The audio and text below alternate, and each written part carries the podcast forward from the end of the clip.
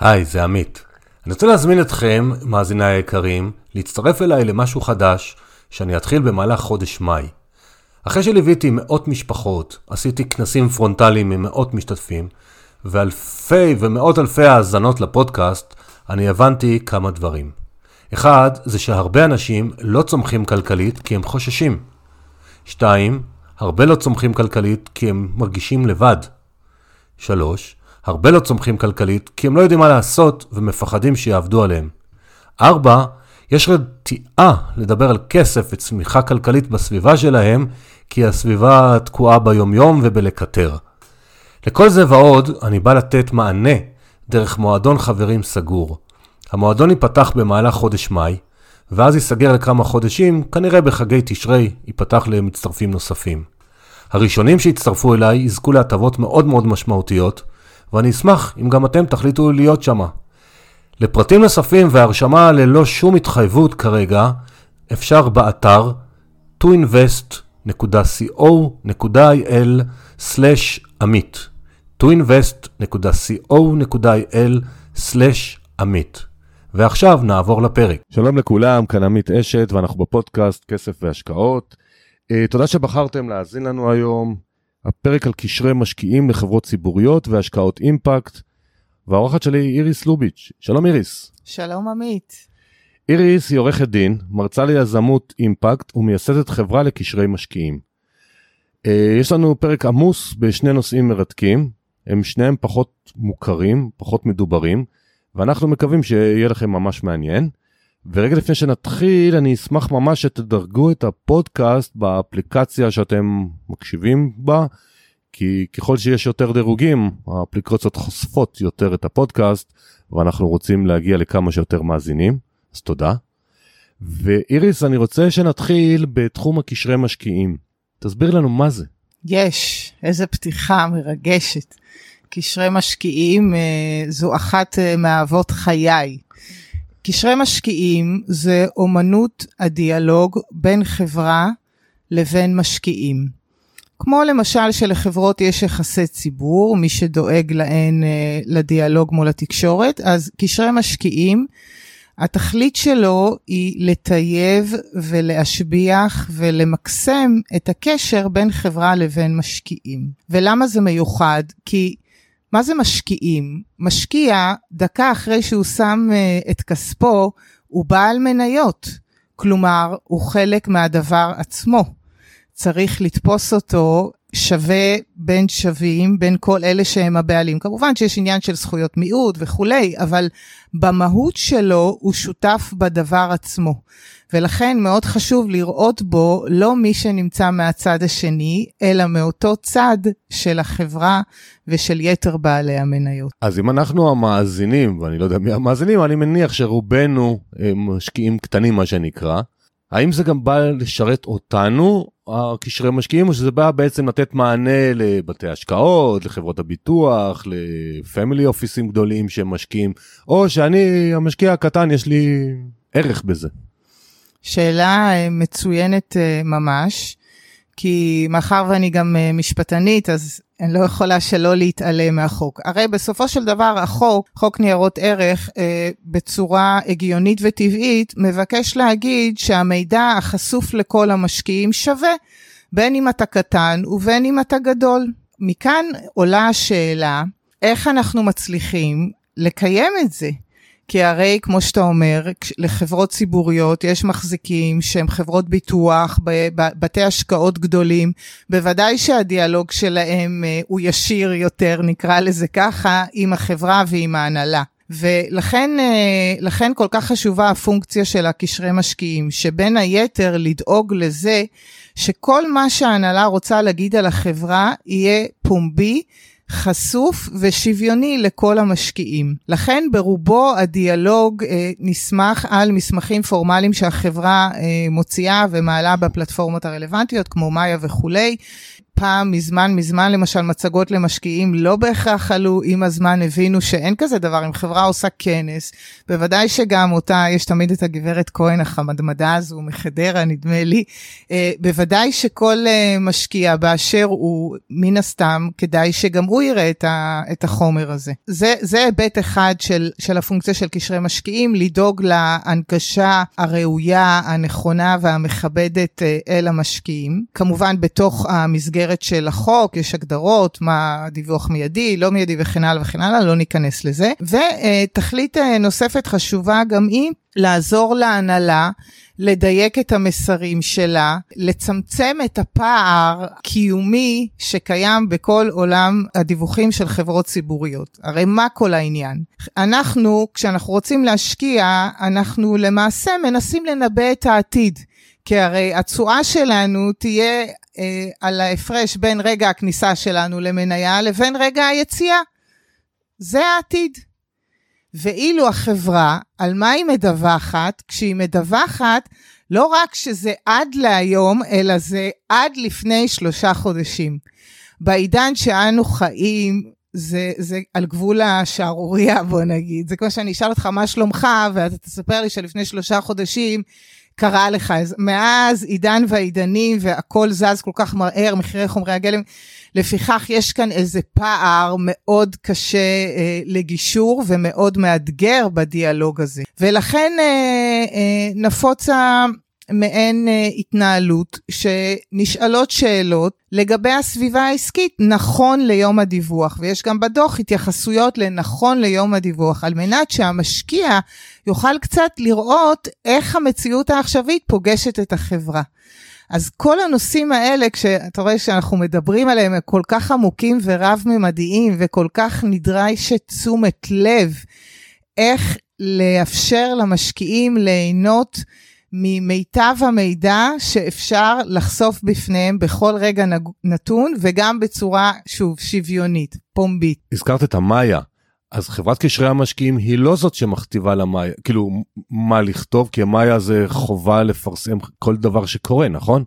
בהחלט, הדיווחים של המאיה הם אה, אה, בדרך כלל, אולי תמיד, אה, נעשים על ידי משרדי עורכי הדין שמלווים את החברות הציבוריות, והפונקציה של קשרי המשקיעים היא בדרך כלל כמו מזוקקת מזה הודעה למשקיעים, עמוד אחד או שניים שלוקח ככה את כל הדברים, הדגשים המשמעותיים, ומכין אותם כהודעה שיכולה להישלח למשקיעים ביחד עם הלינק לדיווח במאיה, אבל כמובן שהדיווח במאיה הוא הפורמלי, הוא המחייב, לא יכול להיות שיופיעו פרטים אחרים משמעותיים שלא הופיעו במאיה. שוב, זה כמובן מתוך הדאגה וההבנה שהמאיה היא היחידה שחשופה ופתוחה לכולם. אז אני חוזר לשאלה עלינו, המשקיעים הקטנים והמאזינים.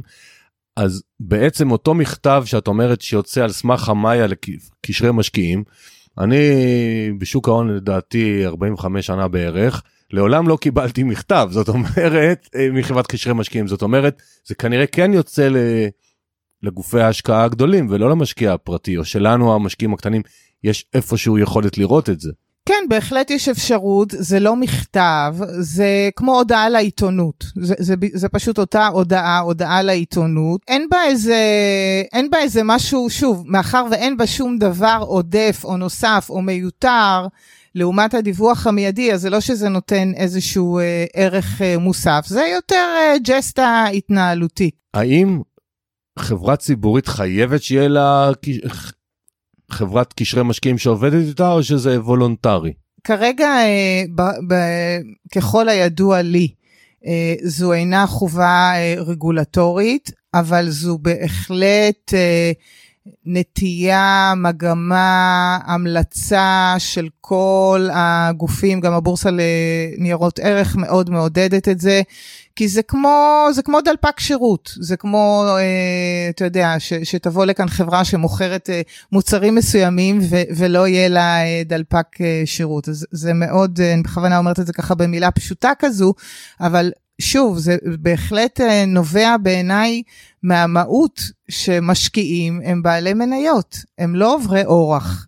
ו- ו- וכדאי מאוד, ו- וגם אני ראיתי את זה הרבה פעמים, שככל שחברה מבקשת לקיים את הדיאלוג הזה על סמך שקיפות ואמינות ורציפות, אז המשקיעים הולכים איתה, גם אם חלילה קורה רבעון לא כל כך נוח, לא כל כך נעים, החיים הם מאתגרים, גם החיים של חברות. אז ברגע שנוצר אמון, נוצר קשר שאפשר לסמוך אחד על השני, אז המשקיעים, אה, כמו סומכים. תמיד ביחסים, הם... אה...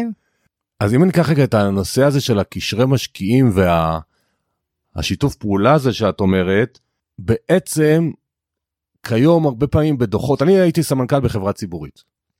אז אמנם לא, לא הייתי עם סמנכ"ל כספים, הייתי מנהל אה, חטיבות תפעוליות ושרשרות אספקה ודברים כאלה, אבל ראיתי את הדוחות. עכשיו, במאיה, קשרי המשקיעים אני מנחש לא יכולים להשפיע, או על דוחות החברה, מה הם כותבים, עם רואי חשבון, אי אפשר להשפיע. אבל הרבה פעמים כותבים דברים, כי כולם כותבים וזה נוח להחביא דברים, מה זאת אומרת? אם מסתכלים על דוחות כיום, כמעט כולם כותבים, יש לנו ירידה בזה בגלל בעיות בשרשרות האספקה. אנחנו מקליטים את הפרק אה, מאזינים יקרים באפריל 2023. אה, בערך לפני חצי שנה, שנה כבר נגמרו הבעיות. נכון היה המון זמן בעיות בגלל הקורונה.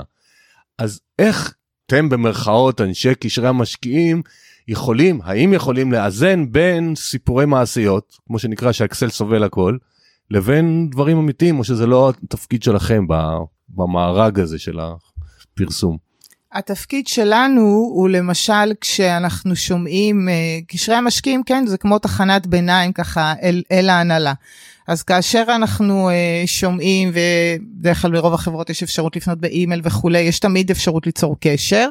כאשר אנחנו uh, שומעים, לא יודעת אם לקרוא לזה תלונה, אבל חוסר נחת מצד המשקיעים בקשר לאמירה מסוימת, או מכמה משקיעים, אז זה בדיוק התפקידנו, לבוא ולשקף את זה להנהלה, וההנהלה כהנהלה תבדוק, והיא יודעת הטוב ביותר מה, מה מדויק, מה לא נכון, מה כן נכון, ו, ומתוך זה יכולה לקבל uh, החלטה. Uh, אני חייבת להגיד שזה בדיוק הפלא הזה שנמצאים uh, כפונקציה של uh, יועץ, uh, יועצת uh, קשרי משקיעים. אתה יודע, דברים שרואים מכאן לא רואים משם.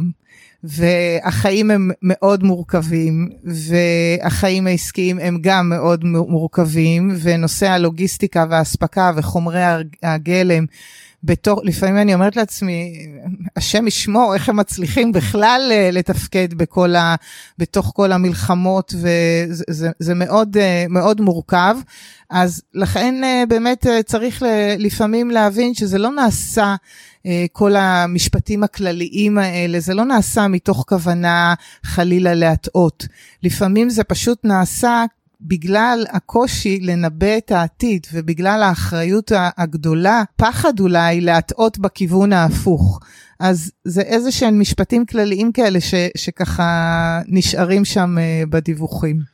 טוב, לא ניכנס לזה לעומק, כי על זה אפשר לבד לעשות uh, שיחה של שמונה שעות. נכון. אבל יש לי שאלה שאני מניח שמעסיקה מאזינים רבים על כל נושא המידע פנים. את גם עורכת דין ואת גם מלווה חברות הרבה שנים. בואי תתני לנו קצת uh, מבחינה רגולטורית שמאזינים יבינו עד כמה אסור גם למנהלים ולעובדים ולמח... מקורבים מה שנקרא ומה הסנקציות בחוק כי זה הרבה מאוד מאוד מעסיק כי אנשים שלא מכירים בטוחים שהם כל הזמן עושים קומבינות ו... ודופקים אותנו. טוב זה כיוון ככה אני אני לא מש, לא מש, עובדת כעורכת דין כן אני יש לי את ההסמכה והכל אז אני לא זה פחות אני יותר בצד השיווקי בו נקרא נקרא לזה אז אני לכן ככה אומרת את זה כאן בהחלט הנושא של המידע פנים הוא נושא מאוד מאוד מהותי ומאוד בסיסי והוא קשור שוב לתכלית הראשונה והראויה של החוק. שאנחנו רוצים שכולם אה, יעשו כסף, כן, מהשקעות, לתת לכולם את אותה הזדמנות, כמו לילדים, כן, שוויון הזדמנויות, לא מישהו הוא החבר שלו, לא החבר שלו.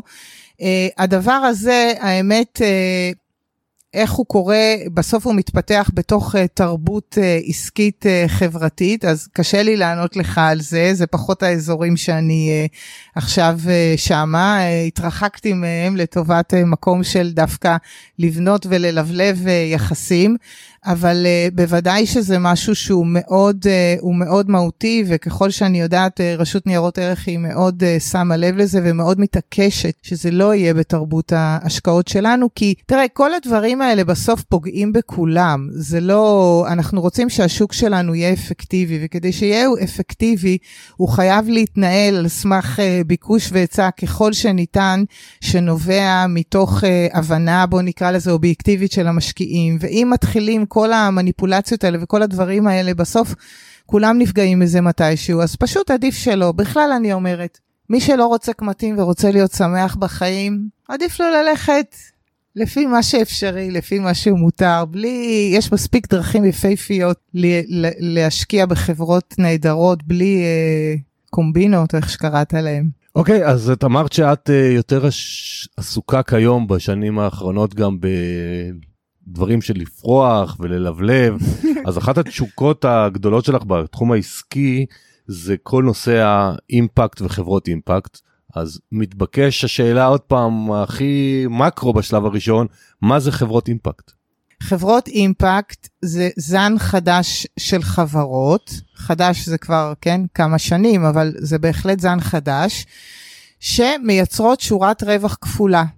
הן גם מייצרות שורת רווח פיננסית, כלומר עושות כסף, מלא כסף, והן גם מייצרות אימפקט חיובי על היקום והקיום האנושי.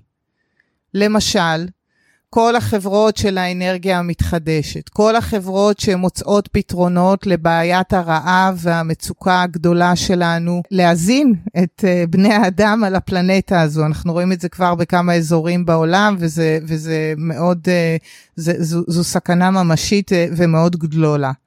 כלומר, החברות האלה באות ומשפט הקיום שלהם, זכות הקיום שלהם, היא כדי לפתור בעיות קיומיות שיש לנו כאנושות. זה אי אפשר כבר להסתיר את זה. יש, הבעיות הן רב-ממדיות, הן כמעט בכל תחומי החיים. בעגבנייה, בטעם של העגבנייה, באיכות של המים שאנחנו שותים, באוויר שאנחנו שותים, הכל מלא מיקרו בלאגן, יש, יש קשיים, גם כמובן אה, מבח, מבחינות אה, חברתיות, אה, סוציאליות, כן, רעב, חלקים גדולים בעולם שעדיין אנשים חיים בתת תנאים ועוד ועוד היבטים רבים. אז לכן, איזה יופי. שאנחנו, אנחנו, היזמים, אנשי העסקים, יכולים לקחת חלק ממשי בלבנות את הגשר הזה, את התנועה הזו, מכדור ארץ סובל, מאנושות סובלת, לכדור ארץ מלבלב, יפה ופורח. ותאמין או לא, אפילו יש uh, 17 יעדי האו"ם, ה-SDGs, מה שקוראים להם, Sustainable Development Goals, שהם ממש 17 היעדים ביחד, זו הארץ המובטחת. זה no poverty, זה no anger, זה equality in gender, זה בדיוק המקום שאנחנו רוצים לחיות בו. והיופי הוא שיותר ויותר חברות, יותר ויותר הון, יותר קרנות הון סיכון, כבר שמות לעצמן כמצפן את הרצון להגיע ליעדים האלה. ולכן יש חברות שבמצגת המשקיעים שלהם אומרות, We are tackling, כן, אנחנו uh, מתמודדות, נותנות מענה עם יעד no poverty ו-no anger. למה? אנחנו מפתחות מזון מחלבון שאפשר להפיק אותו בצורה כזו או אחרת שהיא יותר ברת קיימא והיא לא uh, מאיימת על, uh, על אה, חלקים אחרים אה, בסביבה או בכדור הארץ. כלומר, נותנת מענה למצוקות האמיתיות והעכשוויות. אז אה, בואי קצת נתווכח, כי בתור סיסמאות זה אחלה. כולנו רוצים להיות בעולם מושלם וכולי. בואי נתחיל דווקא מתחום שאמרת, אנרגיות מתחדשות. בעולם יש פה מאבקי כוח של טייקונים גדולים וממשלות גדולות, למשל כל נושא הנפט והפחם, כן להפסיק, לא להפסיק, מי מרוויח מזה יותר, מי מרוויח מזה פחות. אז אני רואה את זה שחברות שמפתחות, לא יודע, אמרת כל מיני דברים חכמים כאלה, אני יודע, של משהו לטובת התזונה, כי אין מספיק תזונה, הן עושות את זה כי זהו נישה עסקית, אני לא יודע כמה באמת אכפת להם מה-17 יעדים של האו"ם, ואיך האו"ם בכלל מיישם את זה, אין לו הרי שום כוח אמיתי לאו"ם. לא יודע מה שאלתי, אבל אמרתי מלא דברים כהתנגדות. את בטח כן. שומעת את זה הרבה, אז תעני על מה שאת נראה לך. כן, זו, זו התנגדות, אה, אני מסכימה איתך אה, לחלוטין. אנחנו באמת, יש הרבה מאוד כוחות והרבה מאוד אינטרסים, ויש אה, מושג מאוד משמעותי שקוראים לו green washing. כלומר, אה, חברות שעכשיו אה, אה, מבינות שכדי להיראות טוב הן צריכות להיות ירוקות או ירקרקות, ולכן הן מאמצות כל מיני הרגלים ומכריזות על כל מיני דברים שהם יחסית איזוטריים ולא באמת מביאות אותם לעולם בר קיימא. ועם זאת, ו- וזה אולי זו נקודת המבט שלי שאני כל כך נהנית אה, להביא אותה לעוד ועוד מרחבים, ועם זאת, יש הרבה מאוד גופים וגורמים וחברות ויזמים שבכנות גדולה פועלים למען אה, עולם טוב יותר. אפילו אני אעז להגיד עולם חדש. וכל פעם שאני פוגשת uh, חברה כזו, אז, אז uh, אני אומרת לעצמי, וואלה, הללויה. ואתה יודע, זה לוקח זמן למהפכות ולקרות, אבל קורים כל כך הרבה דברים ביחד. דיברנו על האימפקט. משהו מאוד משמעותי וגדול שקורה, אלה הן חברות הכלכלה המעגלית. מהי הכלכלה המעגלית? תראה איזה יופי. עולם חדש.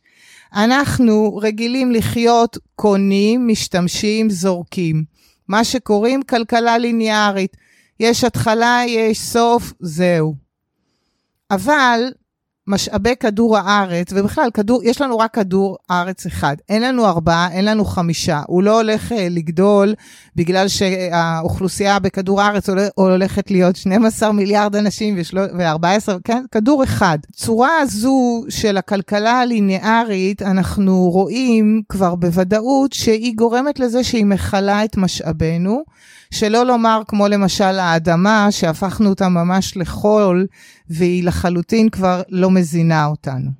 לכן נולד תחום חדש של חקלאות מחדשת שהוא מפעים, מדהים ומרגש. אנחנו רואים שהרבה אנשים, כן, גם כלכלנים וגם מדענים וגם אנשי עסקים וגם יזמים, מבינים שאנחנו צריכים לעבור למודל חדש, מודל הכלכלה המעגלית. כשמה כן היא, כמו בטבע. התפוח שנופל מהעץ הוא לא פסולת, לא זורקים אותו, הוא הופך להיות הקומפוסט, המזין של העץ. זו החוקיות בטבע, לכן הטבע פועם ומפעים את עצמו כמערכת. כל עוד אנחנו לא מתערבים, הוא, הוא יערות המזונס, אתה יודע, אף אחד לא שם שם צינורות השקיה. הם ממש בסדר גמור. אז הרעיון של הכלכלה המעגלית הוא בעומק שלו הוא להתחקות אחרי התהליכים בטבע ולפיכך מלכתחילה לייצר מוצרים ושירותים שאין להם קצה. בקצה הזמני שלהם או שהם יהפכו להיות ריסייקל, uh, כן? או שהם ימוחזרו. או שהם יעברו uh, חימדוש, יעברו uh, תכלית חדשה. או שיקחו מהם את החומרים שהם חיוניים ויעשו איתם משהו אחר, או שיעשו להם upgrade, כלומר אנחנו רואים את ההבנה בכך שכדי להיות ברי קיימא, כדי שנמשיך לחיות פה והכלכלה תוכל לפעום בעצמה, אנחנו חייבים לעבור למודלים חדשים טובים יותר, ויש כבר המון המון חברות כאלה. וזה, ו, וזו למשל גם מגמה מאוד חיובית, אמפירית ממש, היא לא פילוסופית, היא לא פילנטרופית והיא לא שום דבר. היא פשוט מודל חדש מתקדם יותר. כי אם אנחנו כאנושות, בני תבונה, ואנחנו רואים מה קורה לנו לאורך הזמן, אם אנחנו ממשיכים להשתמש בדלקים, אם אנחנו כבר יודעים את הנזקים האלה, אז הרי מי כמונו שכבר יודעים לעוף לחלל ולעשות הכל, מי כמונו שגם יכולים לשנות את זה. יכולים גם לחיות בשפע, גם להשתמש במוצרים ושירותים, וגם לגרום להם להיות מתואמים, מסונכרנים עם הטבע. ללא ספק האדם יכול לשנות את זה, אבל כמו שאמרנו מקודם, יש פה משחקי אינטרסים. כי אם אה, יצרני הסלולר שנותנים אחריות לשלוש שנים דואגים שאחרי שלוש שנים וחודשיים זה יתקלקל. כי זה מצדיק את הביזנס שלהם, אז זה מעבר uh, ארוך טווח, uh, לא יודע אם בחיינו נוכל לראות את זה אם זה מצליח או לא. אבל אני רוצה רגע... שנייה רגע, שנייה רגע, אני חייבת, חייבת להגיב לדבר הנהדר שאמרת. אז הנה, אני קוראת דוחות קיימות של כל החברות הגדולות. למה? קודם כל יש לי שיעור אנגלית פרטי, אז אמרתי לו במקום כתבות מכל מיני, בוא נקרא דוחות, זה, אחרת אני לא אעשה את זה. גם כי אני רוצה ללמוד בצורה הכי אותנטית מי, אה, סלח לי על הביטוי, מחרטט אותי ומי לא. ולהבין בדיוק איך, כי יש הרבה פרדיגמות. אני מסתכלת בלבן של העיניים של הדוחות קיימות. אפל למשל, אם תיקח את הדוח קיימות שלה, אתה תופתע ותתרגש אפילו לראות 100 עמודים שכולם מדברים על זה, איך הם הופכים למוצרים שלהם להיות ממוחזרים, איך הם פותחים חנויות בארצות הברית שאתה תוכל להביא את האייפון שלך ותוכל לשדרג אותו ותוכל לעשות אותו כך ותוכל לעשות אותו. המון המון אפשרויות, גם איקאה, כל היצרניות הגדולות האלה, בדיוק כמו שאתה אומר, אלה שהכי מאיים עליהם לכאורה להפחית את המכירות שלהם, הרי זה, זה האימה. מה, אני אעשה מוצרים כמו שפעם היה, מכונת כביסה למאה שנה, אז מי יקנה לי? ועוד יותר, זה לא בגלל שהם רעים, זה רק בגלל גם שהם נמצאים בשוק ההון, והרי מה הציפייה במערכת הזו? לעוד ועוד מכירות. ככה בנינו את המערכות האלה, אז אין כאן אנשים אשמים, פשוט זה המערכות שבנינו.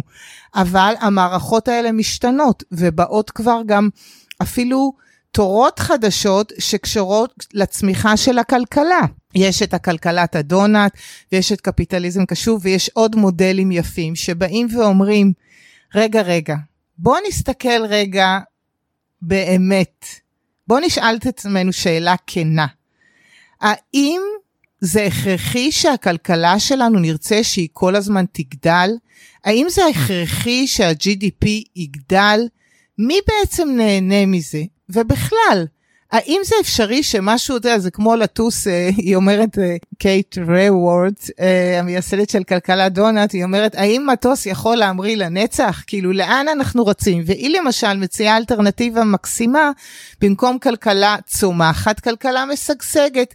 ומהי כלכלה משגשגת? היא לא מודדת את ה-GDP שאולי רק אחוז אחד על פי נהנה ממנו, היא לומדת, מודדת את שעות הפנאי של האנשים, את הבריאות של האנשים, את השמחה של האנשים, כלומר את כל הדברים האלה שגם אנחנו כשיש לנו כסף אנחנו עדיין מרגישים שיש איכויות בחיים שחסרות לנו. והאיכויות האלה אותן בוא נמדוד בכלכלה. אז אתה רואה זה דברים מאוד מאוד יפים. אני ועדיין ש... תמשיך ותקשה. לא, אני שומע את מה שאת אומרת, וזה אחלה של פילוסופיות ואחלה של כיוון.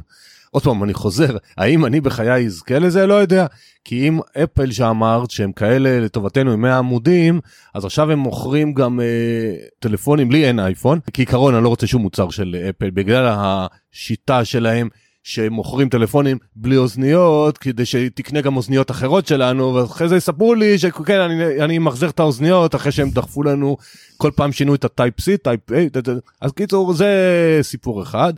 איקאה נראה לי על פניו קצת יותר אמין כי הם גם כל רוצים שלנו יהיה נוח להרכיב אז הם מחפשים איך להוריד בורג ואיך להוריד שקית כדי שנוכל גם להשתמש במוצרים שלהם הם גם עובדים עם עץ. שעץ הוא חלק מהטבע אז אולי יש שם סיפור יותר אמין אבל אני לא מכיר מספיק את הסיפור אה, זה הכלכלה המעגלית שנמדוד את עצמנו גם אם טוב לנו או לא טוב לנו אני מנסה להטיף על זה גם דרך הפודקאסט לא במונחי כלכלה אלא שאני אומר שכסף הוא אחלה כלי בחיים אבל הוא לא מטרה. בקטנה אני מצליח אולי להשפיע על חלק מהאנשים אבל בוא נחזור רגע רגע ברמת החברות מסקרן אותי לדעת האם יש מחקר שמראה שחברות אימפקט באמת מרוויחות יותר ואני אמשיך את השאלה כי לפני 10-15 שנה הטרנד הזה התחיל. אחת מהחברות, לא אגיד איזה, מבתי ההשקעות הקימו כל מיני קרנות אה, נאמנות, אז לא היה קרנות סל אפילו, שמשקיעות ירוק, והם סגרו אותם והפסידו שם מלא כסף. זאת אומרת, האם יש איזושהי הוכחה, כי את אמרת מקודם, מייצרים דאבל רווח, גם כסף וגם השפעה סביבתית, אז יש בארץ או בעולם איזה שהם מחקרים? יש מחקרים, ואני אה, אגיד אה, בכנות, אה, ממש בכנות, אולי אפילו קצת במבוכה, זו שאלה מורכבת, היא מורכבת פעמיים. פעם ראשונה, ההחלטה מהו אימפקט או לא אימפקט, גם היא שאלה מאוד מעניינת. אני יכולה לעלות כדילמה אה, קטנטנה, למשל מכוניות אה, חשמליות. תעלי דילמות, מגניב. מכונות, אה, אה, מכוניות אה, חשמליות, אומרים שהסוללות שלהן הן בעצמם אולי אה, גורמות נזק לסביבה, ולפיכך לדעת, ויש המון דוגמאות כאלה, שוב, זה, זה האנושות לומדת את עצמה עכשיו את הדבר הזה. אני שומעת כל מיני נקודות מבט, לכן אני מאוד אוהבת להרחיב כל הזמן עוד ועוד נקודות מבט, כי ככה אתה מגלה. אז פעם ראשונה, ראשונה להגיד מי אימפקט ומי לא, זה לא כזה מובן מאליו. יש שיטות למדידה, יש גם ב Harvard Business School יוזמה שנראית ממש אה, איכותית ומשובחת, של להמציא, ממש להמציא, שיטה חשבונאית למדידה של אימפקט. כמו שפיתחנו GAAP, uh, כן, ויש לנו עוד uh, מתודות uh, לעריכת נתונים פיננסיים של חברה, אתה תקבל חברה, תקבל דוח פיננסי ותקבל גם דוח אימפקט, ולפי למשל דברים וערכים שקרובים ללבך, נגיד אה, זמיו, אה, אה, שוויון הזדמנויות בין נשים לגברים, אתה, אתה תוכל לראות ניקודים על דברים מסוימים וכולי וכולי, אז זה לעניין האימפקט שאמרת. העניין השני, האם הן עושות יותר או לא יותר, שוב, אין כאן יותר לעומת מה, יותר לעומת, אבל כל מקרה לגופו, וכל מקרה אתה יכול, הבדיקה הפיננסית היא מקבילה ונוספת לבדיקת האימפקט, כלומר זה שאין אימפקט צריך בדיוק לראות מה המודל העסקי של החברה, מה שיעורי הצמיחה שלה, מה קהל היעד שלה, מה הטריטוריות שהיא, אתה מבין? זו אותה בדיקה פיננסית רגילה ונוספת אליה עוד שכבה בשאיפה שבאמת יהיו לנו דוחות שיוכלו לשקף את שני העולמות האלה ואז אה, אפשר יהיה להחליט האם יש לה פוטנציאל צמיחה והאם אם אני אשקיע בה אני, אני אעשה כסף. אז בוא ניקח רגע את הדוגמת אה, מכוניות חשמליות למקום אחר שתמיד אני חושב עליו וגם איזה מאזין שאל אותי את השאלה הזאת אז נראה מה דעתך דעה סובייקטיבית האם להשתמש בכוס חד פעמית זה הרבה יותר גרוע מאשר להשתמש בכוס רגילה שאז אני צריך להשתמש בסבון ולרחוץ ולהשתמש במים. מה יותר, מה יותר ירוק פה? איזה שאלה, שאלה פשוט מהממת, כי זו שאלה מאוד, אתה רואה, זה בדיוק מראה כמה זה, כמה זה לא אה, פשוט ופשטני. באופן, אה, כמו שאמרת, אה, סובייקטיבי, אז אני בהחלט חושבת ששימוש בכלים רב פעמיים, כלומר, התנועה, זה שהחד פעמיים, אנחנו מכירים את כל הנזקים שלהם, הוא בעיקר, אני אישית למשל, אה, אני כל יום, אה, אני עושה, אה, כן, כשאני הולכת על הים, אני אוספת חד פעמיים, כלומר, החד פעמיים יש להם הרבה, הרבה, הרבה תופעות לא סימפטיות. אז אני חושבת בוודאות מבחינתי שהמעבר לרב פעמי זה, זה החלטה מבורכת וצריך להתחיל ולקיים אותה. גם לעניין האופן שבו אנחנו אה, שוטפים את הכוסות, אז גם, אה, גם שם אפשר, אה, אפשר להשתפר וגם שם לבוא, יכולים לבוא פתרונות הרבה יותר יעילים. מאשר איך שאנחנו, למשל, אני, אני, תראה למשל, תראה, זה פשוט מדהים. אני אה, גרתי תקופה מסוימת באמסטרדם, ופתאום גיליתי שההולנדים שוטפים כלים באופן שונה לגמרי מאשר אנחנו עושים.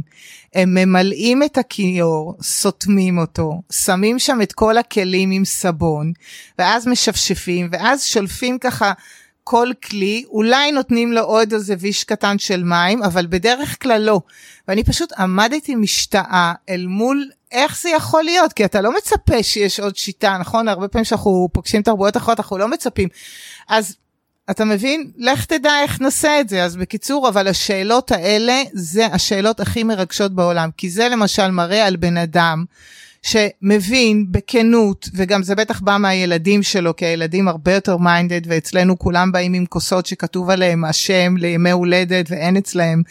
אז זה בן אדם ששואל ואומר, וואלה, בהתנהגות היומיומית שלי אני יכול להשפיע, ואני רוצה גם להשפיע, אני גם רוצה שיהיה פה יותר טוב, ושואל את עצמו שאלות כאלה. אז אני יכול לספר לך אה, לגבי השטיפת כלים, שכמו שהמאזינים יודעים, אני הרבה מסתובב בהודו. חשבתי שאתה הרבה שוטף כלים. גם זה, אין לנו מדיח, זה חלק מהתפקידים שלי. והייתי באיזה יער בדרום הודו שהם ניסו לעשות סוסטנביליטי ושתלו עצים כי אין שם לא משנה והשטיפת כלים לוקחים תדמייני את ה, נגיד את הבקבוקי מי עדן האלה הגדולים. הופכים אותם ממלאים אותם במים הופכים עושים חור קטן בפקק וזה בעצם המים לשטיפת כלים זאת אומרת אנחנו פותחים זרם בום זרם הם כאילו זר, זרזיף עם איזה ליפה כזאת של פחם או משהו לא זוכר איזה חומר זה היה שהם הסבירו שהוא מנקה טוב ואז כמות המים שהולכת בשטיפת כלים היא עשירית ומטה כנראה מהזה שלנו אז יש עוד טכניקות אולי איזה סטארט-אפ לשטיפת כלים. אה, רציתי לשאול אותך לגבי כל העולם האימפקט הזה את קוראת דוחות בעולם, את מעורבת בארץ בחלק מהחברות הציבוריות. יש אצלנו ישראל start-up nation וכולי אצלנו איך זה לעומת העולם אנחנו יותר פחות אותו דבר מבחינת הפתיחות העניין החברות שעוסקות בזה ככה תשתפי אותנו קצת מה קורה מאחורי הקלעים של עולם חדש לנו. כן אז uh, בישראל uh, חמדת ליבי המדינה האהובה עליי אה, אנחנו אפשר להגיד שמתקיימת איזה דואליות כזאתי. מבחינת טכנולוגיה וחדשנות הרי זה ברור כבר ש... ברור לא יודעת ברור לי זה ברור. כן ישראל היא כמו ה-R&D אה, אחת מהמרכזי ה-R&D החשובות בעולם בוא נגיד ככה כן? גם הגדולות שהן אה, קונות סטארט-אפים אין על החדשנות הישראלית באמת מרגש אינסופי זה זה צד אחד הצד השני הוא האופן שבו אנחנו חיים כאן, האופן שבו המחזור פועל, האופן שכל המערכות, הרגולציה המגמגמת עדיין לעומת uh, חו"ל. אז כאן יש לנו, לכן אני מאוד, uh, אני מאוד אוהבת את זה שאנשים מתוך עצמם, אני לא חושבת שאנחנו צריכים לחכות, קודם כל אצלנו הממשלה מאוד עסוקים בדרך כלל אז אני לא חושבת שאנחנו כבני אדם צריכים, זה מה שאני עושה, אני כל הזמן, אתה יודע, אני אומרת, אני ועוצם ידי, אני ומה שבכוחותיי, ואני פוגשת הרבה אנשים בדרך, שגם הם כאלה, ו, ופתרונות uh, יפהפיים לאיך למחזר, ואיך לעשות, ואיך... איך אה, לגרום לזה שבתוך קהילה מסוימת נשאיל דברים אחד מהשני כדי שלא נקנה עוד ועוד. אז, אז במובן הזה אני חושבת שאנחנו באמת חיים באין סוף אפשרויות ואנחנו יכולים לפעול לטובתנו, לטובת הקיום הטוב שלנו ולא לחכות לרגולציה. לפעמים אני פוגשת מנכ"לים של חברות ציבוריות. באמת, אנשים מקסימים, ראויים, אינטליגנטים, חברים טובים, אנשים שקמים בבוקר לעשייה.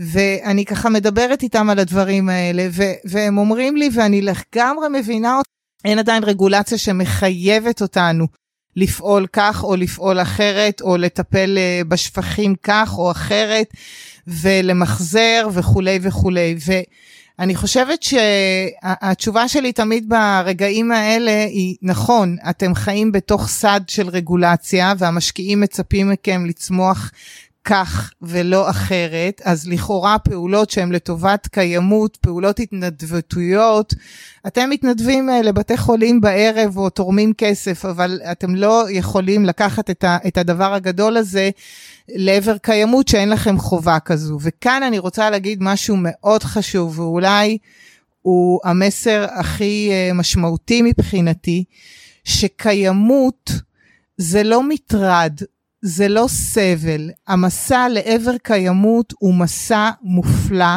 הוא מסע של חדשנות, הוא מסע שגורם לארגון להיות יעיל יותר, הוא פותח ערוצים בכל הממדים ויש עדויות מאוד יפות לחברות שלקחו על עצמן להיות יותר ברות קיימא ובכך גילו, מי שמכיר יש את המושג של אוקיינוס כחול. זה אוקיינוס שבו אין תחרות, שאתה מוצא איזה נישה, אז אני קוראת לזה אוקיינוס ירוק. קיימות זה אוקיינוס ירוק. קיימות מעצם, הש... מה זה קיימות? מעצם השם שלו זה בר קיימא, זה הדבר הכי חזק ומשמעותי שיכול להיות. אין דבר שיכול לעשות טוב יותר לחברה מאשר ההתחלה של המחשבה איך אני יכול למקסם את הערך שלי, אבל תוך כדי שאני לא פוגע בסביבה. כי מה שקורה, ופה אולי ניתן איזה ככה קומה עליונה, איזה משהו קצת יותר מהרוח שאתה גם uh, מאוד אוהב, ובטח גם המאזינים שלך, ואם לא, שיתחילו לאהוב. בצורה אינטואטיבית אנחנו יכולים להבין את זה, שאנחנו פועלים לטובת הטבע, לטובת הבריאה, לטובת היקום, לטובת הכוחות הגדולים שנמצאים סביבנו. בוודאי שהדבר הזה ישפיע לטובה עלינו. זו מגמה חיובית. עכשיו, גם אין מה לעשות, דור ה-Y, דור ה-Z, גרטה טונברג וכל החברים שלה שאני מעריצה אותה ואני, כן, הילדה השוודית, היא לא ילדה כבר, היא נערה השוודית. אלה הצרכנים של היום ושל מחר, הם מאוד מאוד, הם, הם לא קונים מוצרים, הם קונים ערכים. הם מאוד קשוחים, יוניליבר, כל החברות הגדולות באירופה מבינות את זה, תיכנס לאתר, לאתרים שלהם, שלא לדבר על H&M, שכולה, כמעט רוב הפעילות שלה כבר מחזור, מרוב זה שהם יודעים שאופנה היא אחת התעשיות המזיקות. כלומר, אנחנו רואים את זה, אתה יודע, אה, שלא לשמה נהיה לשמה. כלומר, או זה או משנאת אה, אמן, אני אומרת, אין לך ברירה, זה הלקוחות שלך, אתם תישארו בלי לקוחות, או מאהבת מרדכי, ואני מנסה להביא את אהבת מרדכי. קיימות זה דבר גדול, זה דבר מרתק, זה מביא לתהליכי ריפוי והבראה שנדרשים בכל הרמות, גם העסקיות. ו- ויש כל כך הרבה חברות ייעוץ היום, אסטרטגי. תחשוב, הרי כשה, כשמפעל הופך להיות ירוק באנרגיה שהוא צורך, איך אחוזי הרווח שלו עולים, כמובן שהכל נעשה בצורה נכונה ואחראית, הניצולת האנרגטית, כל הפרמטרים שלו הם טובים יותר, זה דבר מבורך. ויש היום, זה גם עוד היבט אה, מאוד חשוב שקשור לשוק ההון, עדיין לא בארץ. אה, אני אה, פועלת במרץ שזה יקרה, ועוד כמוני יש. יש כלי פיננסי פנטסטי, אג"ח ירוק. תראה איזה יופי, אג"ח, ואתה אומר, אני רוצה לקחת את המפעל שלי, להפוך אותו לירוק. מה זה אומר? את כל קו הייצור הישן, אני רוצה קו ייצור חדש, יעיל, תואם מערכות שאינן פוגעות בסביבה, ויש אין סוף פתרונות כאלה. לזה אני צריך 40 מיליון שקל, 100 מיליון שקל, 100 מיליון יורו. מצוין. בוא נגייס אג"ח, התמחור של האג"ח הוא בדיוק כמו כל אג"ח אחר שהחברה הייתה מחליטה עליו, אבל הייעוד שלו הוא לשם מימוש הטרנספורמציה הזו. ואז תראה איזה יופי, הנה אתה לוקח הון שלא חסר בעולם, אתה רותם אותו לטובת תהליך טוב ובריא, אתה בהכרח מרוויח מזה, החברה בהכרח תרוויח מזה אם היא תעשה את זה נכון, כי זה יגרום לה שוב, במקום אה, קו ייצור אה, מזהם שחושף אותך לתביעות, שחושף אותך לאלף ואחד דברים לא טובים, אתה הופך להיות קו ירוק צעיר ונמרץ. מקבל, זוכה לאהדת הצרכנים, לאהדת הקהילה, לאהדת המשקיעים, הנה אנחנו יוצרים מצבים של ווין ווין ווין. זה אפשרי, וזה קורה. אז ללא ספק רואים את ה...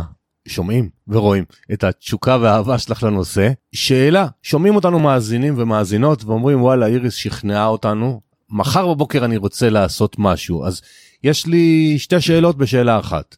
את יכולה להכיל את זה, אני יודע. אה, שאלה אחת זה ברמת הבית הפרטי, דיברנו שטיפת כלים, אבל אם יש לך עוד דברים שאת חושבת שברמת הבית הפרטי אנשים יכולים לעשות משהו לטובת האימפקט, האקולוגיה.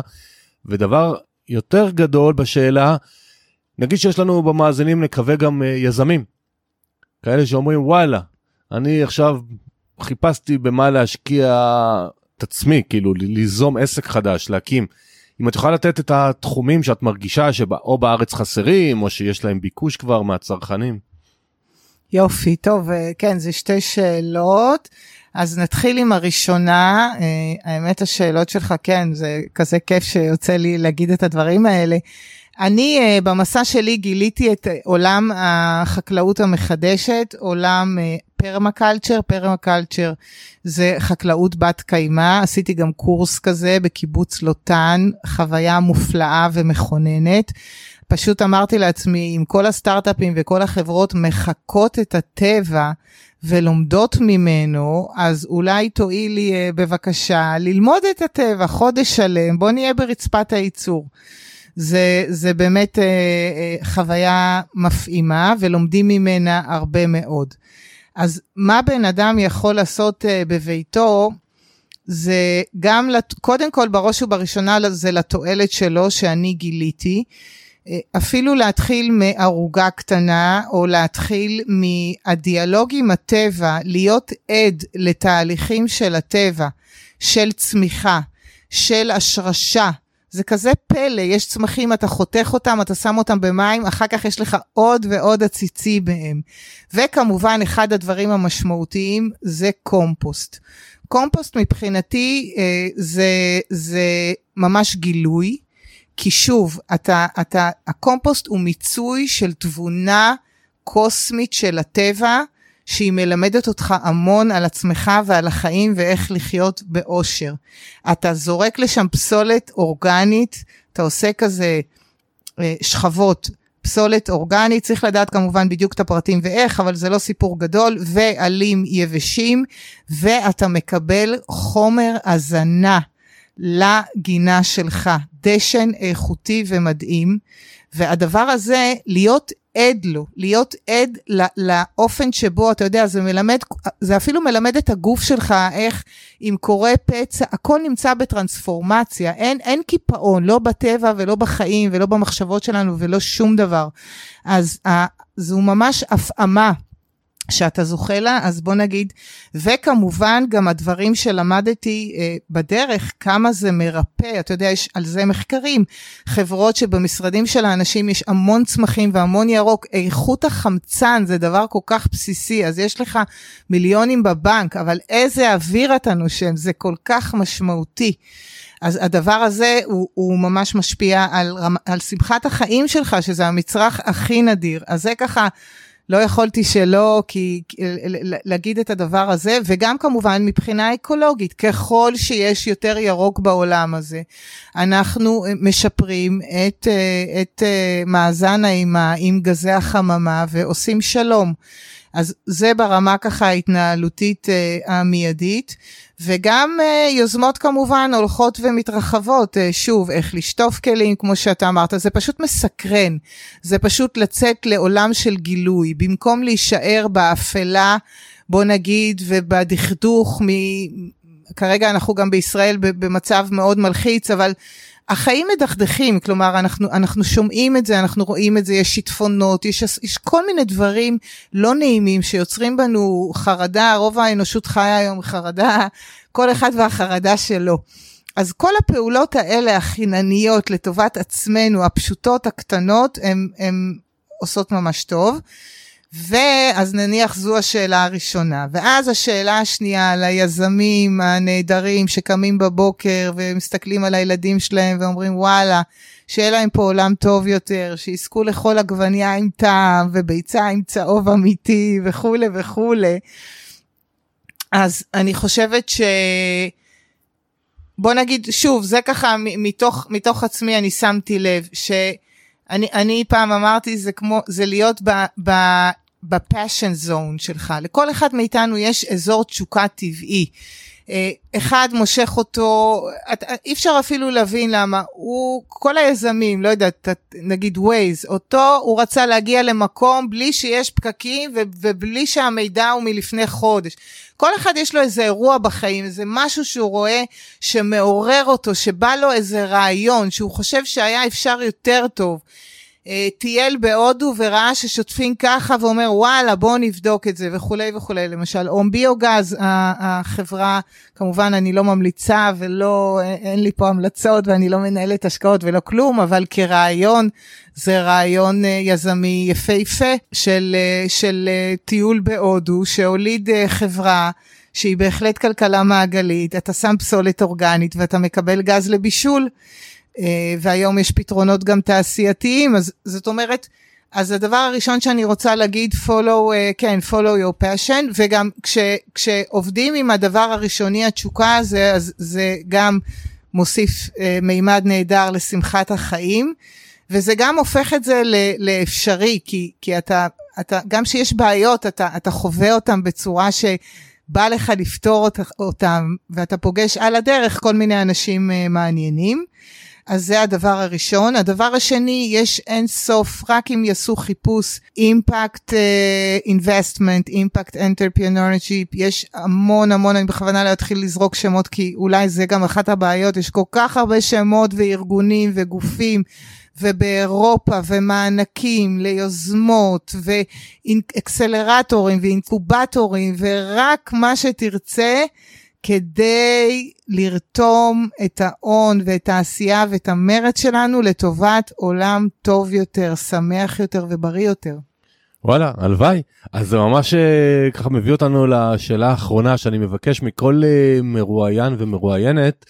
אה, לתת לנו שלושה טיפים לחיים, יכול להיות שזה לרכז משהו שכבר דיברת עליו, יכול להיות שזה דברים שלא הספקנו לדבר עליו, לאו דווקא אימפקט וקשרי משקיעים, אולי אמונות שלך ב... כדרך חיים, ככה שאנשים יצאו עם משהו, צדה לדרך. אין לי שלושה, אני, אני אתחיל מראשון שעולה לי ו, וככה אה, אה, אגיד את מה ש... אה, הדבר הראשון, שוב, זה מתוך המסע שלי, שאני יכולה במילת קוד להגיד אליסה בארץ הפלאות. אז אני, אני מוצאת שהחיים והידע ואין סופי. ותמיד להמשיך ו... ולהבין שאנחנו לא יודעים מה אנחנו לא יודעים. או, זה הראשון. אנחנו לא יודעים מה אנחנו לא יודעים. ולפיכך, להיות באיזושהי אפשרות להכיל גם דעות שנשמעות לנו לגמרי לא רלוונטיות, או גם רעיון שנשמע לנו לגמרי לא... לפחות להיות בפתיחות, כי אנחנו לא, לכולנו יש בליינד ספוט, ואנחנו לא יודעים מה אנחנו לא יודעים, כמו שאמרתי. אז זה דבר ראשון, ולתת לתת לניסים ונפלאות uh, לקרות ולהתמ... מה כבר יהיה, תכלס, כאילו החיים נגמרים כל כך מהר, זה פשוט גם שערורייה. אז בואו ננסה. הדבר השני שאני הבנתי, כדי בהקשר של שוב אה, אושר ושמחת חיים, לא אנחנו לא צריכים להגיע לאן שהוא, וזה לא ממש חשוב אם אנחנו COO או OBO או O, אין איזה מדליה בסוף שמישהו אה, מקבלים עליה. ולכן הדבר הכי הכי משמעותי הוא תמיד להיות ככה בבדיקה שלנו מול עצמנו, האם אנחנו נהנים ממה שאנחנו עושים, האם זה משמח אותנו. והשאלות האלה הרבה פעמים מפגישות אותנו עם רגעים קצת קשים, כי אנחנו רואים שיש פערים, או אנחנו רואים שאנחנו עובדים במשהו שאנחנו פחות שלמים איתו. אז כל הדברים האלה, לא להיבהל מהם, זה, זה היופי, זה התנועה, זה כמו הטבע, כמו העונות בטבע, הכל נמצא בתנועה, גם אנחנו נמצאים בתנועה. אז לאפשר uh, לתנועה הזאת uh, להיות.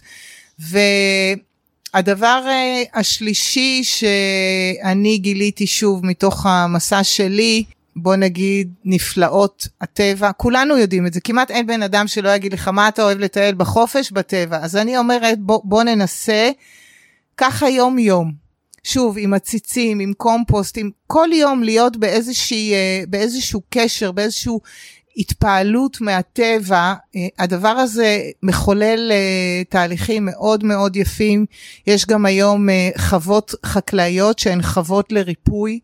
כי מסתבר שהעבודה, עבודת האדם את האדמה, היא ממש מרפאת מטראומות, מהרבה מאוד דברים. גם בארץ אה, הולכת אה, לקום חווה כזו, ובכלל יש טרנד מאוד חזק בארץ של חוות חקלאיות. אז אה, כן, יותר לשים לב לטבע, לשחות בחורף, לא לפחד מהים, מהקור. לעוף, לעוף. מעולה, אז את רואה, אז כן הצלחת אה, למצוא של... שלושה טיפים, וזה כיף.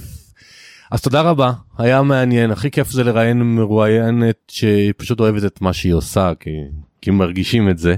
אז תודה לך. ומאזינים יקרים, בתיאור הפרק יש לכם גם את פרופיל הלינקדין של איריס וגם את המייל שלה, מי שירצה עוד אה, לשאול שאלות, ללמוד, להכיר לעומק, אז היא בטוח תשמח אה, לענות. ותודה לכם שהאזנתם לנו, אנחנו מקווים שקיבלתם אה, הרבה ערך, ואתם מוזמנים להצטרף גם לקהילת הכסף וההשקעות אה, בפייסבוק. ומילה אחרונה ניתן לאיריס. תודה רבה, עמית, זה עבר לי ממש מהר, אני מרגישה שיש לי עוד מלא דברים מקסימים שנדבר, אולי נעשה פרק אה, ב', ותודה, תודה רבה אה, לכל האנשים המקסימים שיאזינו, זה מרגש, ושיהיה טוב. שיהיה טוב וירוק ותשמחו בחלקכם מה שאיריס אמרה. פשוט אושר באלף ושמחת חיים זה בסוף עם זה הולכים לישון אז שיהיה לנו שבוע מוצלח להתראות.